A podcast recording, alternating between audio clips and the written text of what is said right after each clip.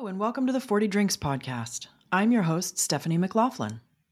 Have you ever considered taking a vow of silence? The thing about silence is that when your mouth isn't making noise, your brain starts to fill in that space with its own noise.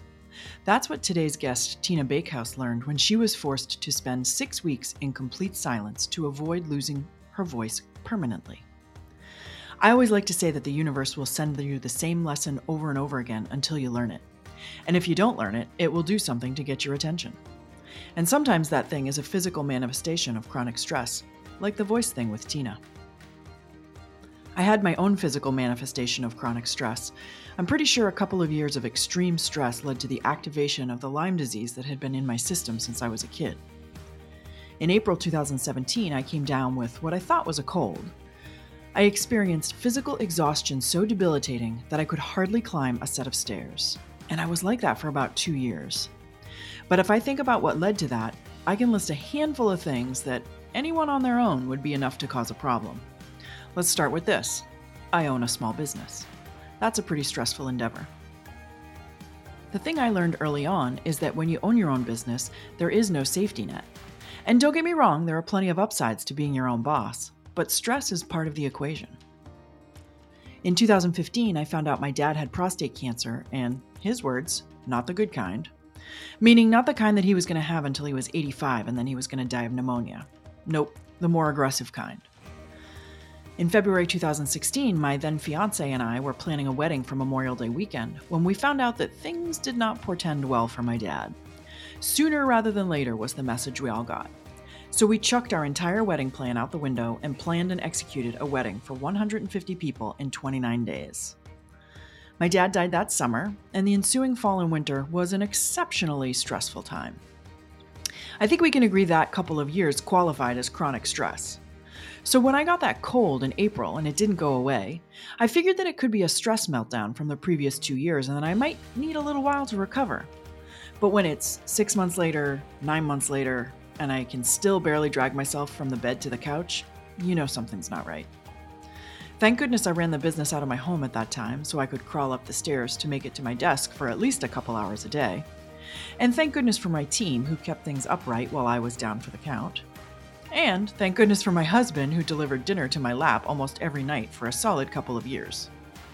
So, physical manifestations of stress. If you ignore the earlier, gentler signals, you're probably going to get a kick in the pants like Tina and I did. Let's see how that played out for Tina. Hey, Tina, how are you? Thanks so much for joining me today. Hi, Stephanie. So excited to be here with you as well. You and I met through uh, somebody that I have decided to dub the Dynamo from Down Under, and that is our mutual friend Elle, who, after she and I talked here on the podcast, she said, Oh, I have somebody you have to meet, and introduced us. And we actually don't know each other that well, although you've told me a story that has me so excited to have you here today. Why don't we start? Tell me a little bit about your background. Yes, Stephanie. So I was that kid growing up on a uh, Southwest Iowa farm that I used my front porch as a proscenium stage. I was really in love with all things Jim Henson, Walt Disney, and so really crafted I would rope my brother and sister who were younger into doing shows and radio talk shows and performances for my parents' annual anniversary. We would do dinner theaters and things of that nature. And so I always had the arts, performing arts specifically, was in my heart and soul. From there, I was that person that did all things community theater, speech competitions, anything that could get the word out and share from the heart. And attend theater too. I went off to college, and it was during that time that I had to get an internship. And I thought, what better place to go than Walt Disney World?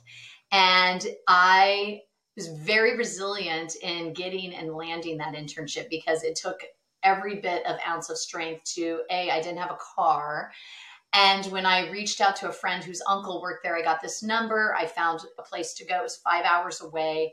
And for the first time, my parents told me, no, they're not going to pick me up from college. And I thought, that's not going to stop me.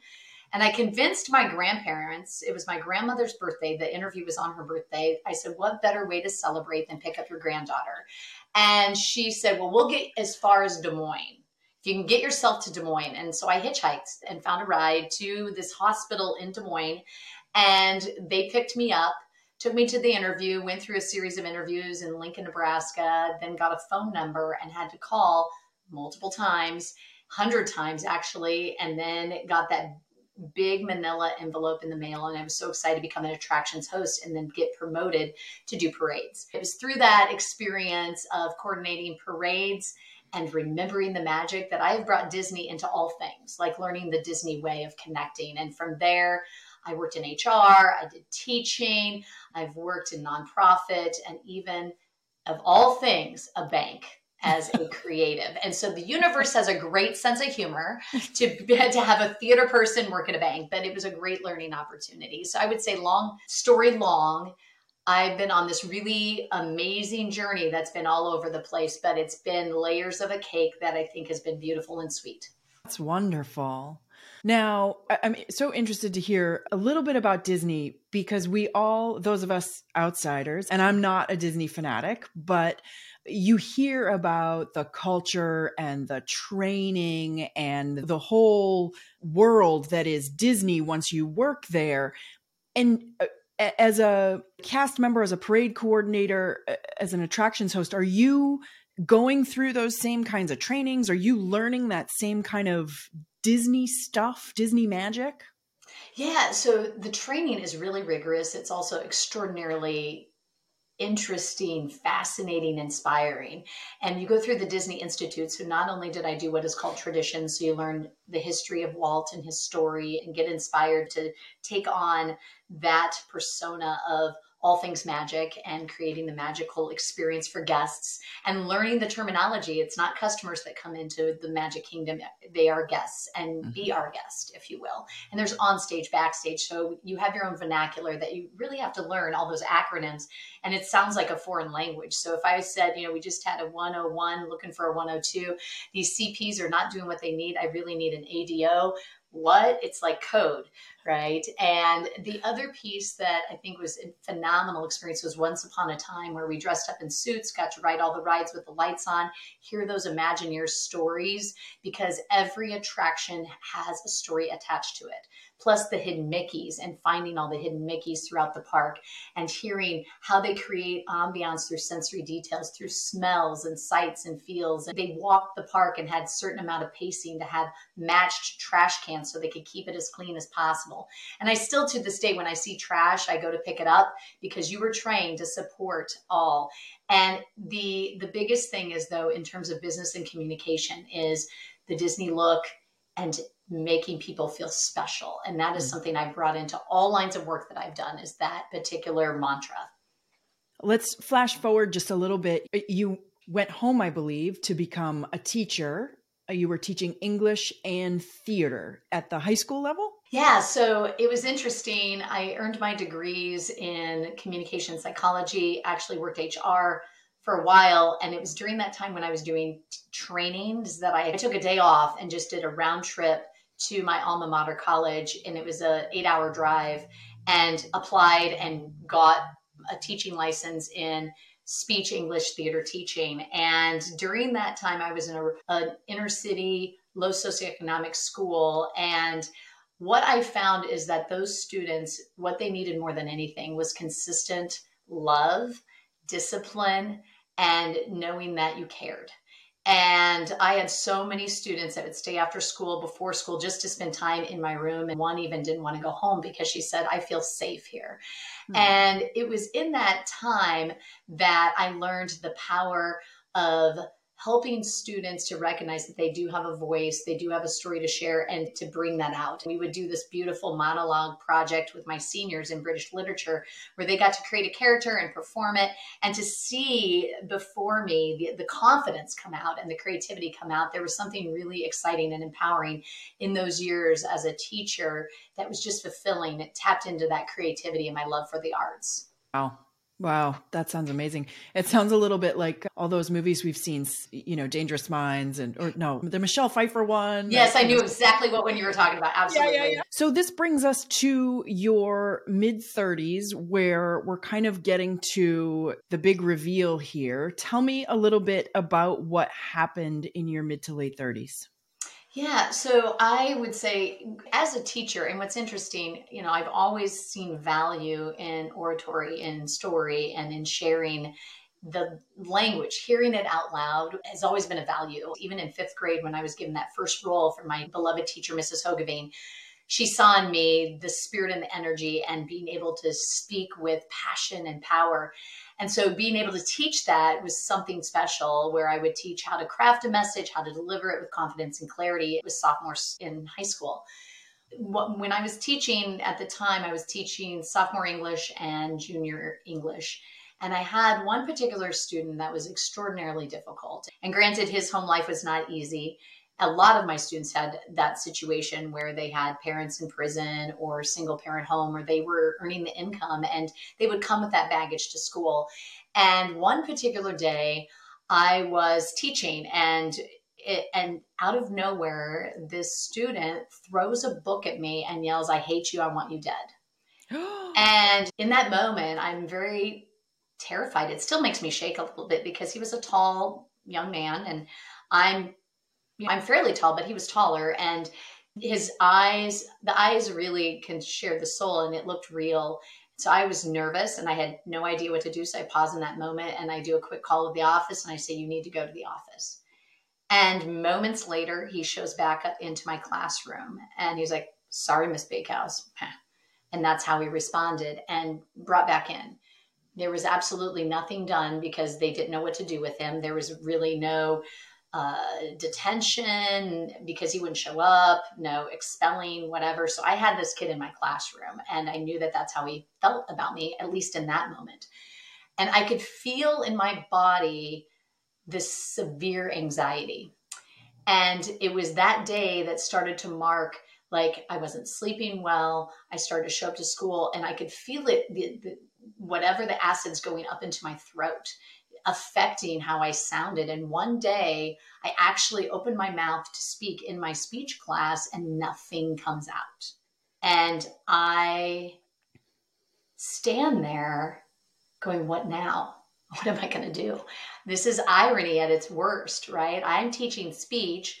How am I going to convey the message? How am I going to help students with their speaking if I can't say a word? So fortunately, I had a student at the time, just one that always was good and a big helper, go down to the office and bring in the principal. And she's like, "What are we going to do?" And I'm opening my mouth. It's like a mime. It's bizarre. It's like this crazy movie, and not even a squeak can come out. And so she has to take over my class. And she's like, "You need to go home, get rest." I thought, well, maybe it's just a day or whatever. And I do all the things like hot tea and lemon and all that you do that opera singers and speakers do to take care of their beautiful thing, the instrument we call the vocal cords. Right. I wake up the next morning, I can't speak still. And I live with a roommate at the time, and she is like, Well, do I need to call in for you? I was like, Yeah, I can't do anything. And fortunately, I finally, with the help of my roommate, that I realized I need to go to speech pathologist or therapist. I go to the speech therapist and she looked into my throat and was giving me relaxation techniques and things like that. And she's like, You have vocal cord nodules, like a severe level. And if you've heard of Julie Andrews, which I adore from Sound of Music, she had of that course. very same situation and had the surgery where they take out uh, or they really scrape and it changed her voice and she couldn't sing those beautiful high notes anymore. And so I finally got referred to an opera singer specialist in the world of laryngology with your larynx and your vocal cord box and all of that good stuff. And he looks at me and he says, You have two choices. You can either choose to have surgery, and it may work, may not, or you can have six weeks of silence. Oh my God. Yeah. when I define myself by my voice, that was the crazy thing. Before we go any further, so when you opened your mouth and nothing came out, did it feel like laryngitis? Was air coming out? Did it hurt? Tell me what it felt like inside your neck. Yeah, it was this weird, like, I've had the squeaky where you could. Mm-hmm.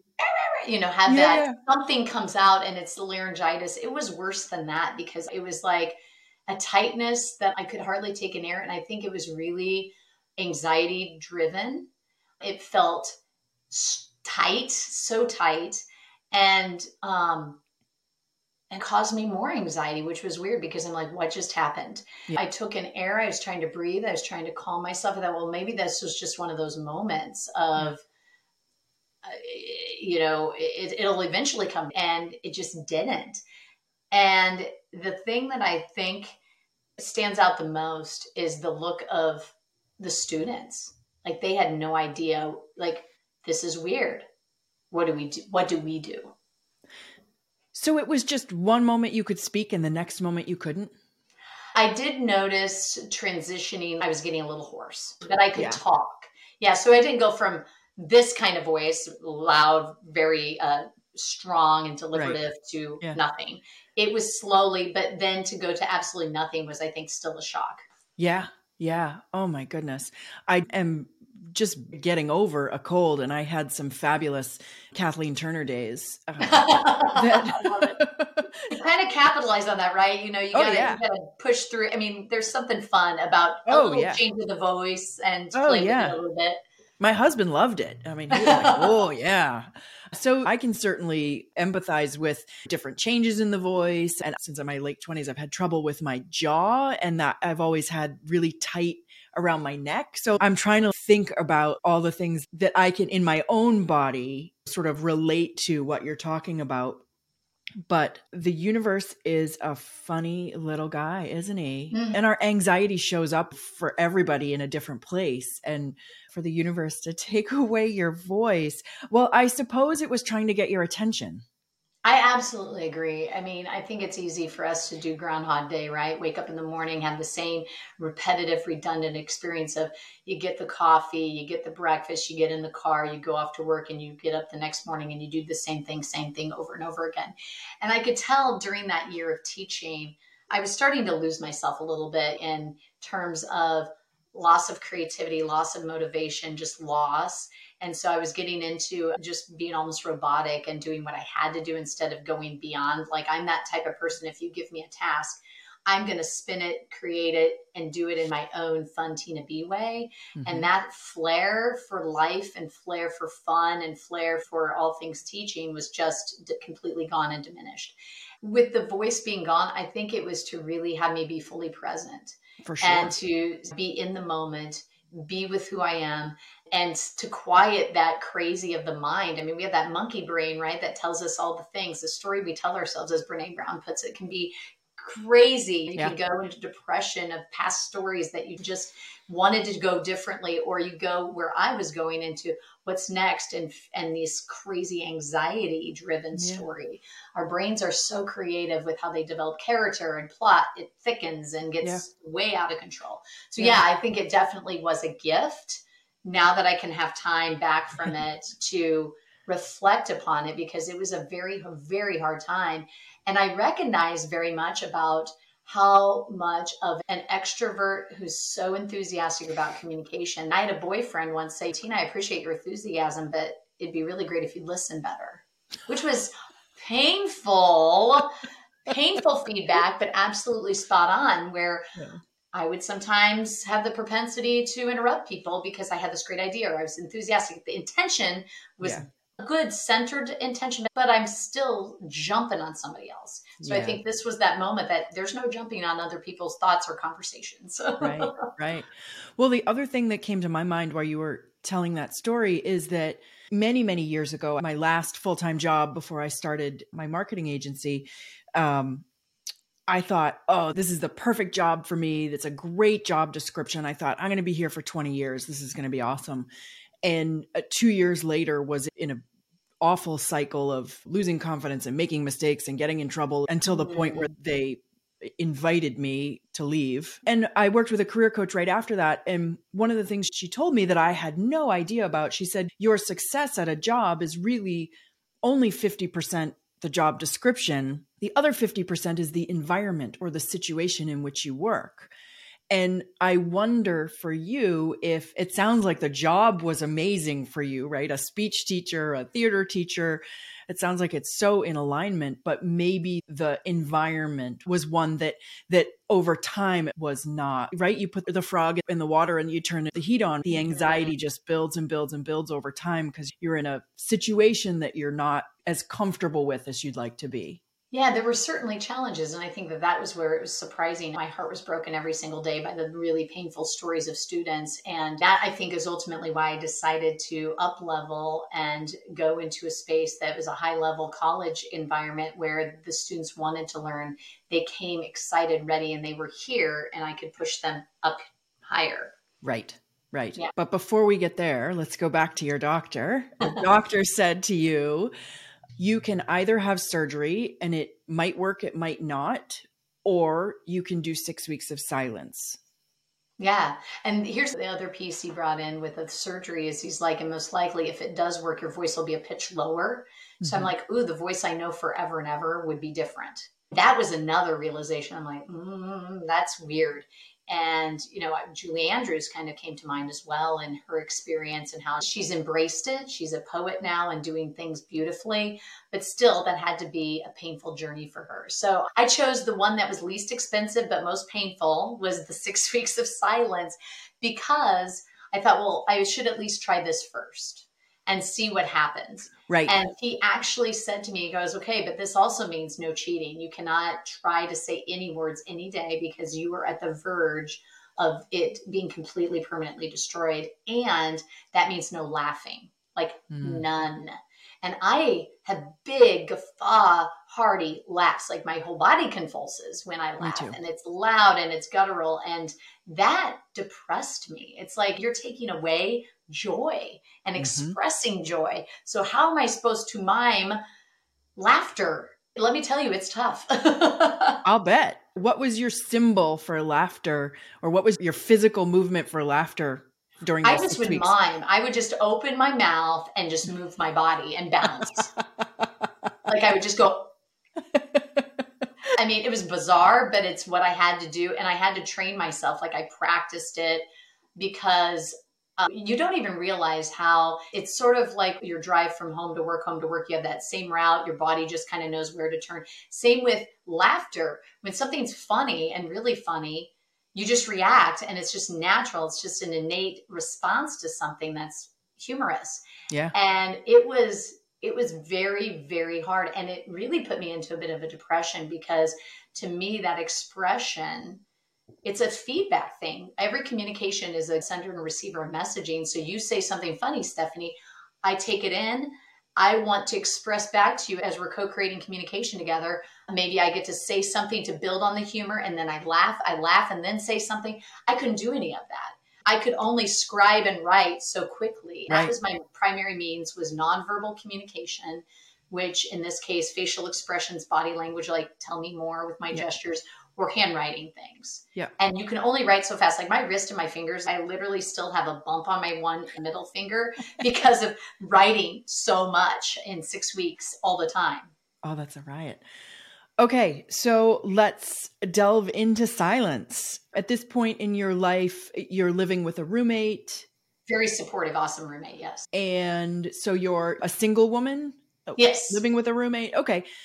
Oh, I'm guessing at the beginning of it, yes. And then I got then I was with my significant other. Yes, he was helpful too. Said the two. Yes, nice.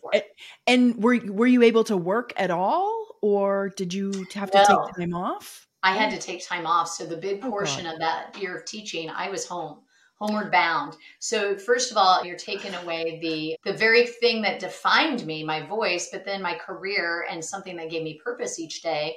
Now I'm home an extrovert home by myself and can't call people because I can't even say hello. If you were to have someone dial you and they don't say anything except breathe, that's creepy. And at the time, cell phones, we really didn't have text messaging much at that right. point. So it was really a wild ride of inventing different t- channels of communication that were not foreign per se, but just not in practice as much. Yeah. So people came to visit me because they knew they had someone to listen to. And so I got so many stories.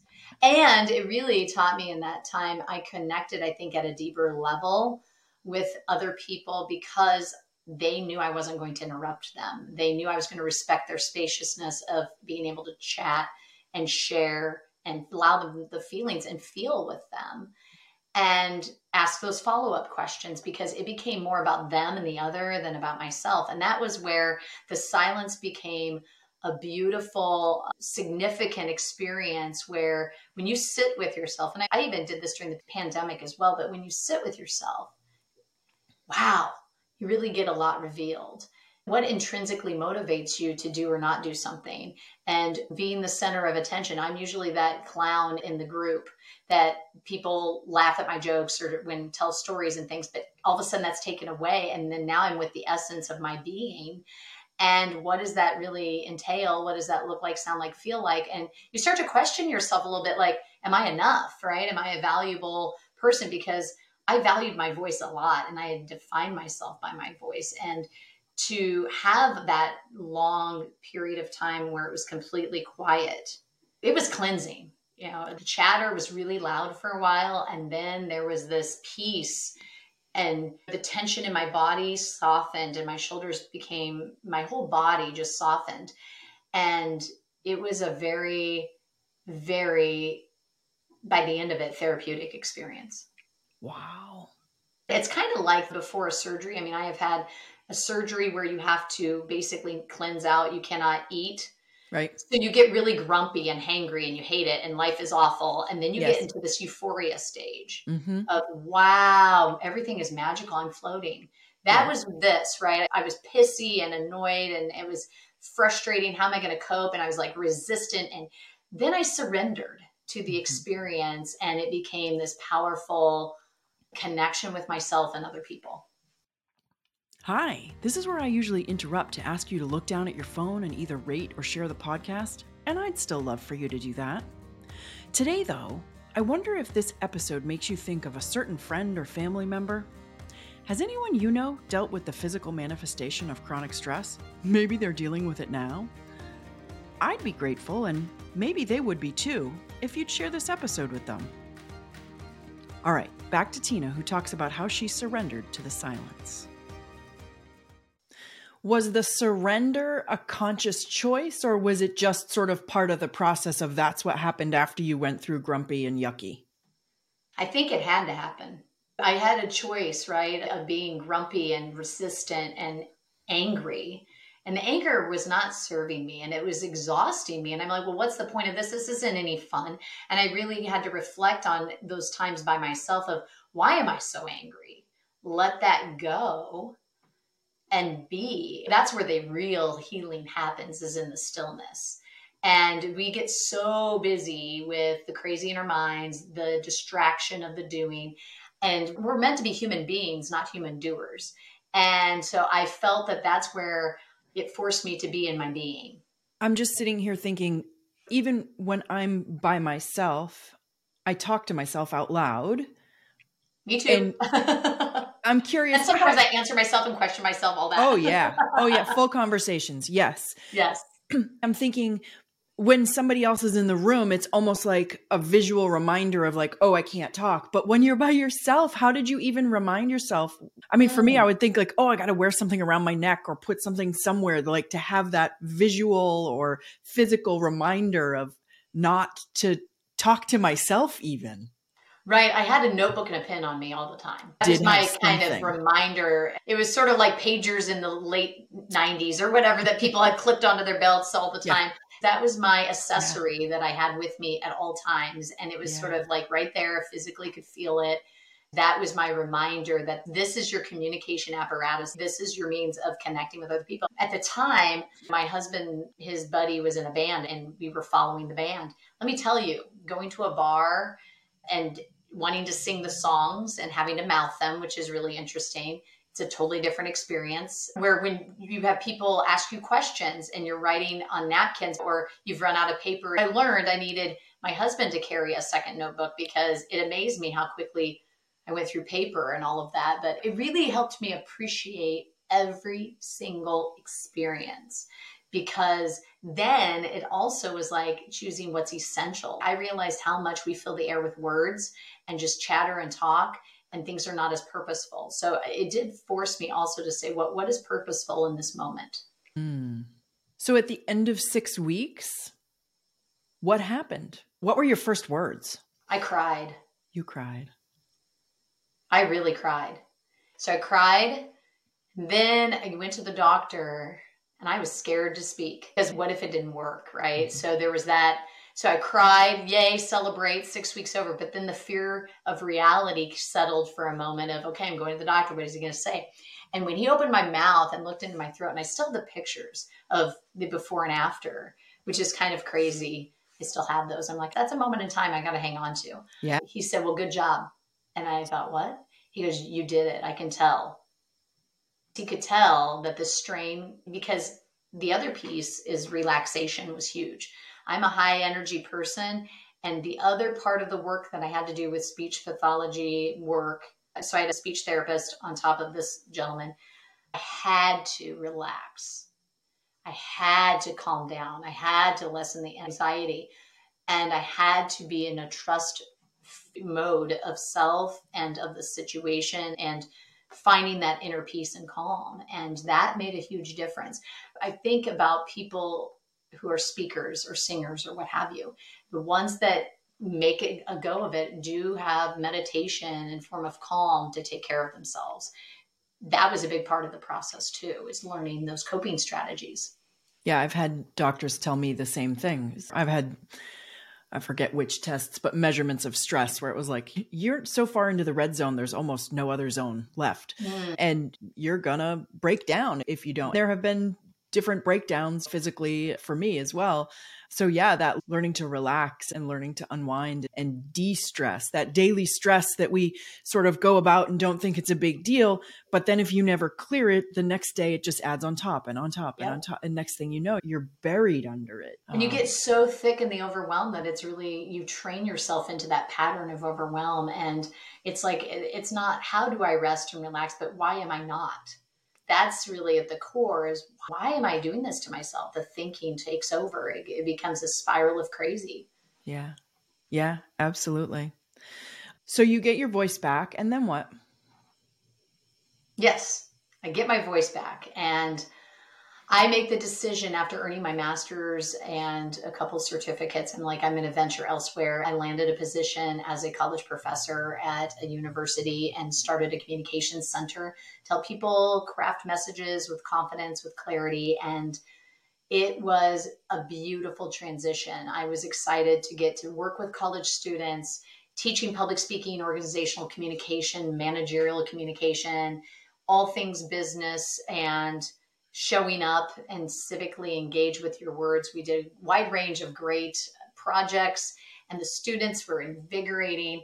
And it livened me up again to have that fueled creativity to guide students into that magnetic, authentic speaker that they are. And to see them start to finish was very, very empowering for me as their teacher, but also to see them empower themselves. So that was a really great decade of my professional career in terms of getting to teach and manifest some really creative projects. That's great. So then, while you were a professor, you were doing some side gigs, you said, some coaching and some mm-hmm. training of folks. Yes. And I found love with that. You know, I started that years ago of doing workshops and communication consulting and coaching. And the thing that was funny, the irony, I think, when I left teaching at the university was they really wanted to push most of my courses online. And I laugh about that now because of how we had to, the word was pivot, pivot, pivot in 2020 to now because of the pandemic. So, and they were also not ready for new courses. I wanted to do business improvisation or business storytelling. That was okay. And so from there, a nonprofit organization created a job for me to be their outreach and communication coordinator, promoting storytelling in the arts in eight counties of Iowa and doing so with some marketing and things like that. Well, nonprofit really burnt me out. I was there for about a year and a few months and decided, okay, I'm going to jump out of the plane and work for myself. And it was in that month span of time I decided to make a little business card that calls myself a chief creative officer, show up at my local bank and say, hey, if you need consulting, coaching, any form of workshops, let me know how I can support you. Like, how can I help you? And the owner of the bank looks at me without missing a beat. I'd like to hire you. what? I'm a theater communication person in a bank. What? Right. So they created a job for me to be their chief creative officer, which was the bank storyteller, their marketing person, their outreach person, and doing financial literacy. So, if you can believe it, I know nothing about financial literacy. So, I did a lot of researching and I used my theater degree teaching kiddos need versus want using puppetry. Mm-hmm. I used storytelling and role play with the older kiddos and had a lot of fun with with that. And it was during the pandemic that I really sat with myself again in silence and in stillness that I realized I'm in act three of my life. And my calling is really to do my own business. That's interesting during the pandemic. Did you truly go back to silence again? I did find time for silence. I live on a farm here with goats, chickens, ducks, cows, oh my, and we have a river with a sandbar, and I'm very fortunate. Lots of wide open space to walk and muse. And so I did a lot of walking, sitting, throwing rocks in the river and reflecting. And it really hit me one day, you know, about 85% of my bank job was gone because of the pandemic. I couldn't do outreach. I couldn't really get out in the community. Things were shifted online and they didn't want me to take on new projects because there were so many unknowns and they were just trying to help these businesses that were failing with loans and things like that, which I totally understood. So it really hit me in September of 2020 to have a conversation with that very same amazing owner of the bank and say, This is where I'm landing. I'm called to be Tina B and protect audiences from boring speakers and speeches and do all things communication, storytelling, whether workshops and coaching and consulting for nonprofits and for profits. And he's like, Tina, of course, you need to do the big, like, go creative and do that. So he's been such a support. And so it was during that time that I really found a design team to get me a logo, create a content for a website, and launched then in January of 2021. Tina B LLC. Yeah, you know me. I can't help it. It kind of rolls off the tongue. it uh, does. I struggled with the company name, right? So many people are like, well, do you want to leave a legacy and not have your name in it? And I was struggling with that. There's so many communication consulting firms and companies that I was right. like, people call me Tina B. Like, why not? Right. Yeah. Right. That's amazing. It's interesting. So you launched your own business on January 2 of 2021 and you were 45 mm-hmm. and your loss of voice while you were a high school teacher was in your mid 30s. So uh, there are really interesting bookends to that transition decade that I'm always talking about. Yes. You can't be any more clear about your bookends here, like your start right. and your finish. Well, and to that point, when I started my business, I lost my voice again, not physically, no. but mentally, mentally. And this is what's interesting, right? It's the fear that I felt with being and representing myself. Like I was terrified going to that first handful of networking events and having this actual card that said my name with my logo and said Tina B and this is who I am. It was so much easier to be a professor at a university and having that card or with a bank or with a nonprofit. Now all of a sudden I was struggling. And I even had a gentleman say in a networking when I was in this transitional period of leaving the bank and going into my business, he goes, You really don't know who you are he was very, very hurt about it. And it made me just tighten up again. Yeah. And so I hired a business coaching program and they gave me a 30 day Facebook Live challenge that I absolutely hated. For 26 days, I was terrified. I hated every minute of it. But then I have this journal and actually has a butterfly. I had a metamorphosis on day 26 where I found my being again. And I said, I am this quirky creative who does have a voice and go help people. You have found your voice and your style and you have a story to share. Do that for other people. So it was a very ironic, like, I went back to that moment in time when I lost my voice, but I lost it again in just a different way when I started my own company. That's interesting. That really feels like that's your indicator of being on the right path versus being on the wrong path or to really get your attention like your voice. Yes. you value your voice so highly that when something happens to your voice you know it's time to pay attention. Something's not yes. right yeah it's not right. I'm not in flow. And that's why i get so jazzed about supporting heart-centered leaders or advocates for change to just be able to share their message to the world, whether on a stage that's big or within their teams if they have a beautiful new abstract concept that they want to share in a concrete, powerful way. I love supporting those folks with their vision. That's wonderful. Tell me a little bit about who you work with, how you work with them, where people can find you. Absolutely. You know, people always ask, who are your ideal clients? Well, I work mm-hmm. with a wide range of people, and what they have in common is that they're heart centered, that they are really in belief of advocating for positive change, whether it's agriculture. In fact, I coached a lot of farmers to tell stories at a national agricultural conference. They're doing a storytelling event. So I can work in that realm. Or I've worked with people in the financial planning world because I have that bank industry of how do you make this interesting through story and help your clients or get prospecting clients. I've also worked with people in the mental health and health industry with how do we do the hard things and communicate those crucial conversations, manufacturing, preachers, teachers, educators, and beyond. So I've had a wide range of clients, but what they have in common is that they are heart centered and that they really do have an openness to learning, growing, and stretching. And so I have an individual consulting coaching program. I like to blend the two because there are best communication practices. You learn tips and tools, but also help you on that journey to identify who you are. So that's a three or six month course or an ongoing.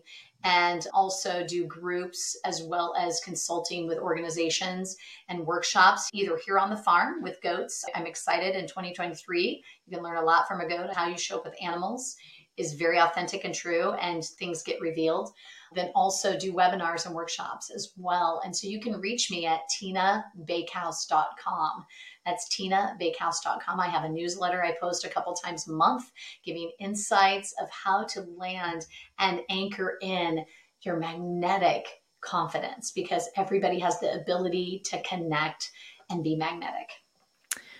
That's beautiful. And you are, as I understand it, writing a book as well about being a yes, magnetic speaker. I am. I'm so excited. Thank you for bringing that up, Stephanie. It's in progress. It's going to be coming out here in 2023. The working title is Discover the Magnetic Speaker Within.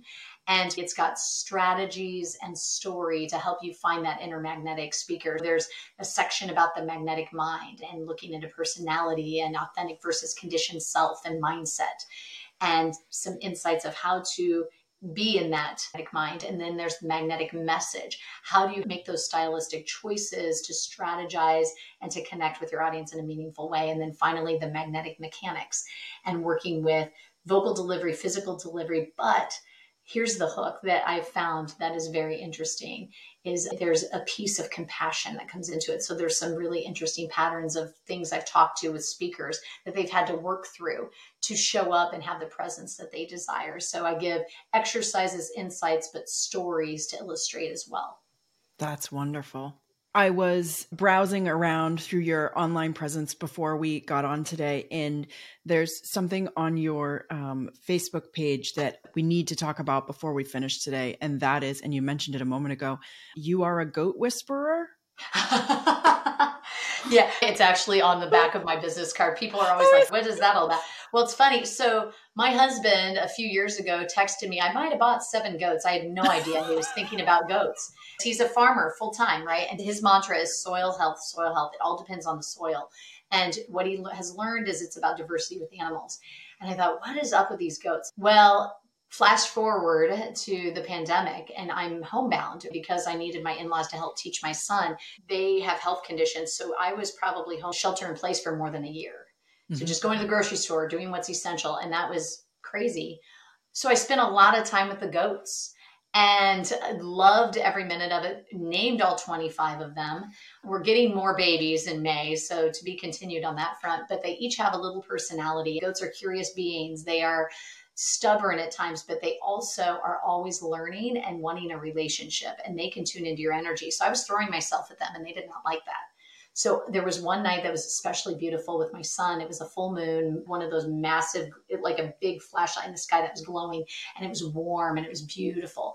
And we had to shut the chickens in at night in the coops, and they were all nestled in the pasture, and they stand up and they walk towards us and they just rub up against me as in we welcome you and that's when i knew they came to me mm-hmm. and so it was that pausing being fully present and not loud with the voice or the body language and showing up in a natural beautiful way.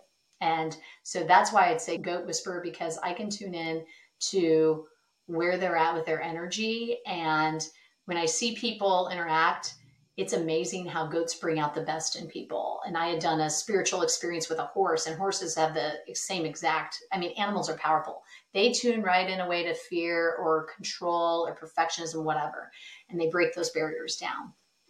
I just did my first baby goat yoga class in the fall mm, and was Oh my God. My husband came with me. We spent the whole time laughing and giggling, and it was spectacular. There was not it a whole lot of yoga that happened that day. There was much more playing with the goats, but I think that was kind of hey, the intention. Goats are amazing. They love love like that. Yeah, yeah, that was great. One last question for you. Do you have any advice for someone who is in the kind of position you were in in your mid 30s where you were in a job that was giving you anxiety? Someone coming behind you who's sort of aiming towards that 40 transition. Mm. What might you recommend based on your experiences? Yeah, so we're reading this interesting book about golf. My son's big into golf. He's a 12 year old old soul, and it's about utopia and this old rancher's teaching a pro golfer to really find himself. And his advice is about leaning into see, feel, and trust. And so I feel like that that works well with this idea of first see see what's around you, observe, tune in, like tune outward and tune inward. And then feel, feel the feelings like how, with what you're seeing, with the job that you're going to, with the people you're interacting with, how is that making you feel? Are you feeling the good feels? Are you getting inspired? Are you getting challenged? Any of those things. And then trust. Trust in yourself. Oh my goodness, I can't stress that enough. I found myself struggling because my husband looked at me he said tina you've wanted to do this for more than a decade to work for yourself. You've outgrown every company because you keep trying to up level them. You are a creator just do it. He pushed me out of the plane with love. I just encourage everybody to take that moment see feel and trust because if you can trust yourself we are all meant to be creators whatever that may be whether it is in my field in communication or if you're a mechanic you're still a creator or in healthcare, whatever that, that walk is, you can do it. And it's taking it in and tuning inward with how it makes you feel, but then having that deep desire and inner trust. Because just like a rose, there's thorns on the outside. You're going to have pricklies. You're going to have people that say terrible things or judge you. And believe me, I live in a rural area and being a unicorn out here, I am embracing my inner unicorn. I'm unique, I'm different, whatever. But the same goes to that blossom that happens. It's powerful and you are meant to blossom, just like our magnolia tree does every spring. I look forward to it every time. And it knows who it is. It knows that it closes its bud in the fall and then blossoms big and bright in the spring, just like you can with your energy and spirit.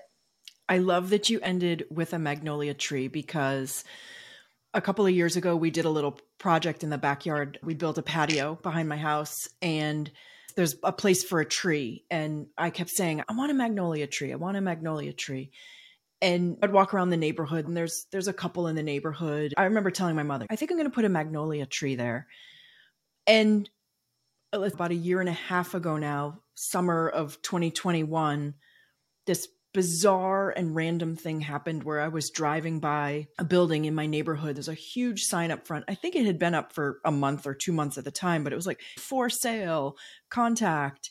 And the contact person was someone I know in the community.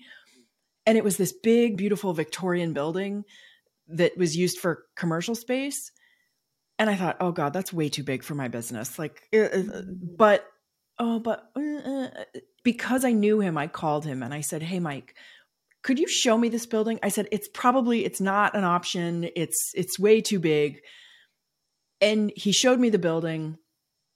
I said to my mother, who lives next door, I said, "Do you want to come see the building?" So she came with me. Beautiful Victorian building.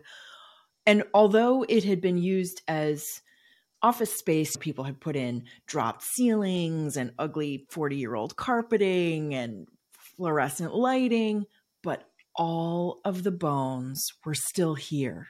All of the bones. Mm. And my mother and I both love historic homes. And so we both went, uh, what's happening here? And the universe just kind of like put everything in line and like it just it just happened. I said to my mother, Do you want to buy this building with me? And so we Wow. bought the building together. And wouldn't you know it, there's a magnolia tree in the mm-hmm. yard that cool. I can see from my desk, from where I sit at my office. And my mother said to me, Well, you said you wanted a magnolia tree. and I have one right outside my window in my office. So that's magical. So I feel connected with you in that very spiritual way. Yeah. And ours actually reblossoms a few times a year. So it sort of sends that beautiful pop of energy. Oh, you're so lucky. Last year was my first year getting to watch it every day. I am the pinkest girl you have ever met in your life. So it just is like, it is perfect. So, Oh. yes, I'll calibrate with you and we can be magical with our magnolias. I love that so much. I love it.